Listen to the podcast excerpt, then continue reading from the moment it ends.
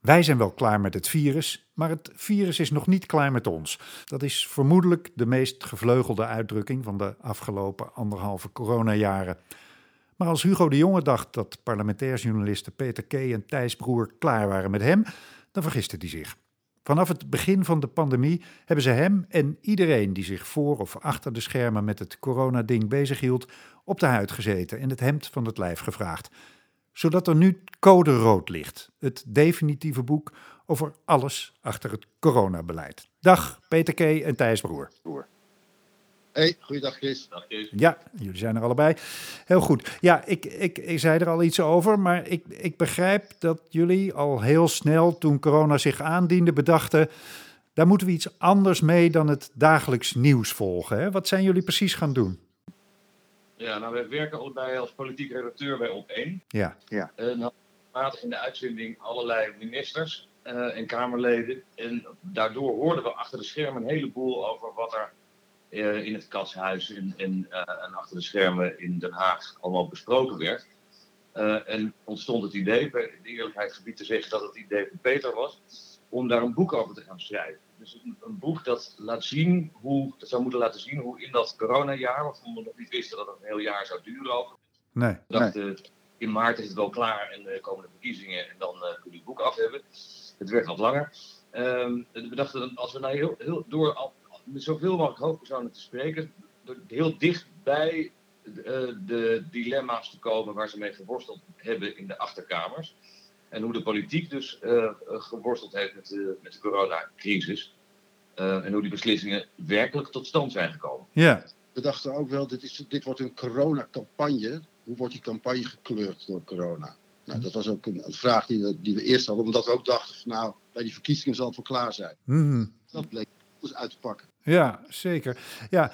En jullie zeggen, we spreken veel mensen al achter de schermen. Dat begrijp ik, maar hoeveel toegang kregen jullie? Hoe makkelijk was het om er echt dicht op te komen?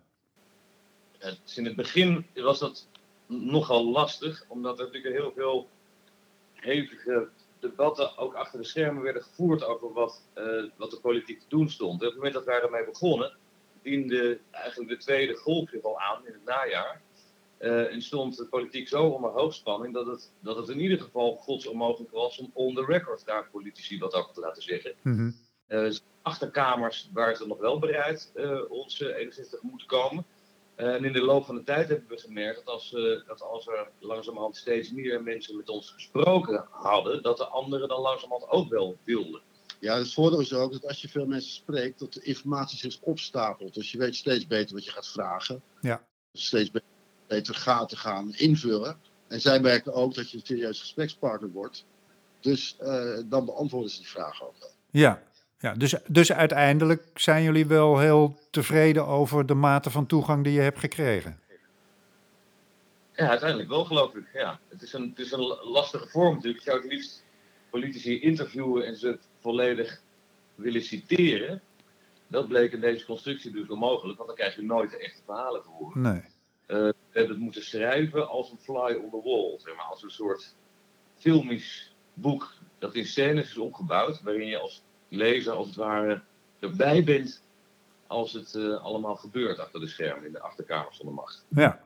Als we zo mogelijk met spraken, vul je op een gegeven moment kun je die film ook steeds verder gedetailleerd gaan invullen. Dat maakt het ook heel leuk, die hoofdstukken, omdat het heel dicht op de waarheid zit. Ja.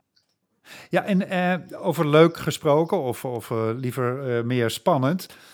Zijn jullie dingen tegengekomen waarvan je denkt dat bijvoorbeeld als die formatie nog bezig is, als jullie op 1 november uitkomen, dat het daar invloed op gaat hebben?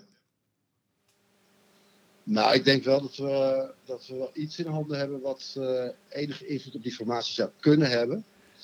Maar daar kan ik natuurlijk nog heel weinig over zeggen. Nee. En ja, je weet, je moet in de politiek altijd uitkijken hoe dingen vallen. Maar als je zo'n rel over de lezer van elkaar ziet, dan denk ik dat het bij het lezen van dit hoofdstuk ook wel iets ontstaat van ophef in Den Haag. Oké. En tot slot, het gaat natuurlijk heel veel over het functioneren van de overheid op allerlei terreinen, maar ook op coronagebied. Zijn jullie daar per saldo optimistischer of pessimistischer over geworden? Ik ben geloof ik niet pessimistischer geworden van de inzet die een heleboel van die hoofdpersonen hebben laten zien. Door mensen als Hugo de Jonge hebben zich helemaal een schompers gewerkt in het jaar. Ik vind het zelf eigenlijk een steeds groter wonder dat die man al die tijd overeind is gebleven.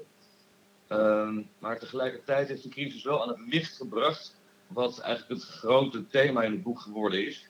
Dat Nederland een land is waar eigenlijk niemand de baas is. En dat in goede tijden gaat dat goed. Dan zijn we eraan gewend dat niemand de baas is en dat we er samen al polderend wel uitkomen. Maar in de crisis is dat hele systeem heel zwaar onder druk komen te staan met allerlei rampzalige gedraging en rampzalige beslissingen van dien. Dus dat is waar het boek in de diepere laag over gaat. Dat is een patroon dat steeds hardnekkiger bleek te worden in de loop van die crisis en dat we, hoop ik, mooi uit de doeken kunnen doen. Ja, Peter, slaap jij beter of slechter na het schrijven van dit boek? Nou, ik ben erachter gekomen dat Code Rood, dat staat voor momenten in ons jaar dat we op rood gingen. Maar dat Code Rood geldt evenzeer voor de manier waarop dit land soms geleid wordt op dat soort momenten. We zijn gewoon niet crisisbestendig, dat is waar je achter komt.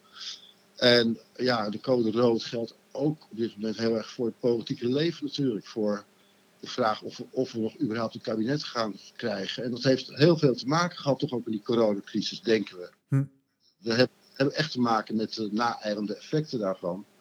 En dat proberen we ook wel even uit te leggen in het boek. Hoe dat de campagne heeft bepaald en hoe dat ook heeft bepaald dat we nu nog in een soort campagne zitten eigenlijk. Ja, precies. En misschien ook wel als het boek uitkomt of weer in een campagne. Dat zou ook nog zomaar kunnen, hè?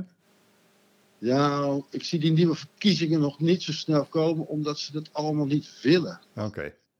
Ze zijn allemaal te kwetsbaar op dit moment. Die partijen staan er allemaal slecht voor eigenlijk. Oké. Maar het is in ieder geval zo dat wij nog lang niet van corona af zijn. Nee, dat is duidelijk.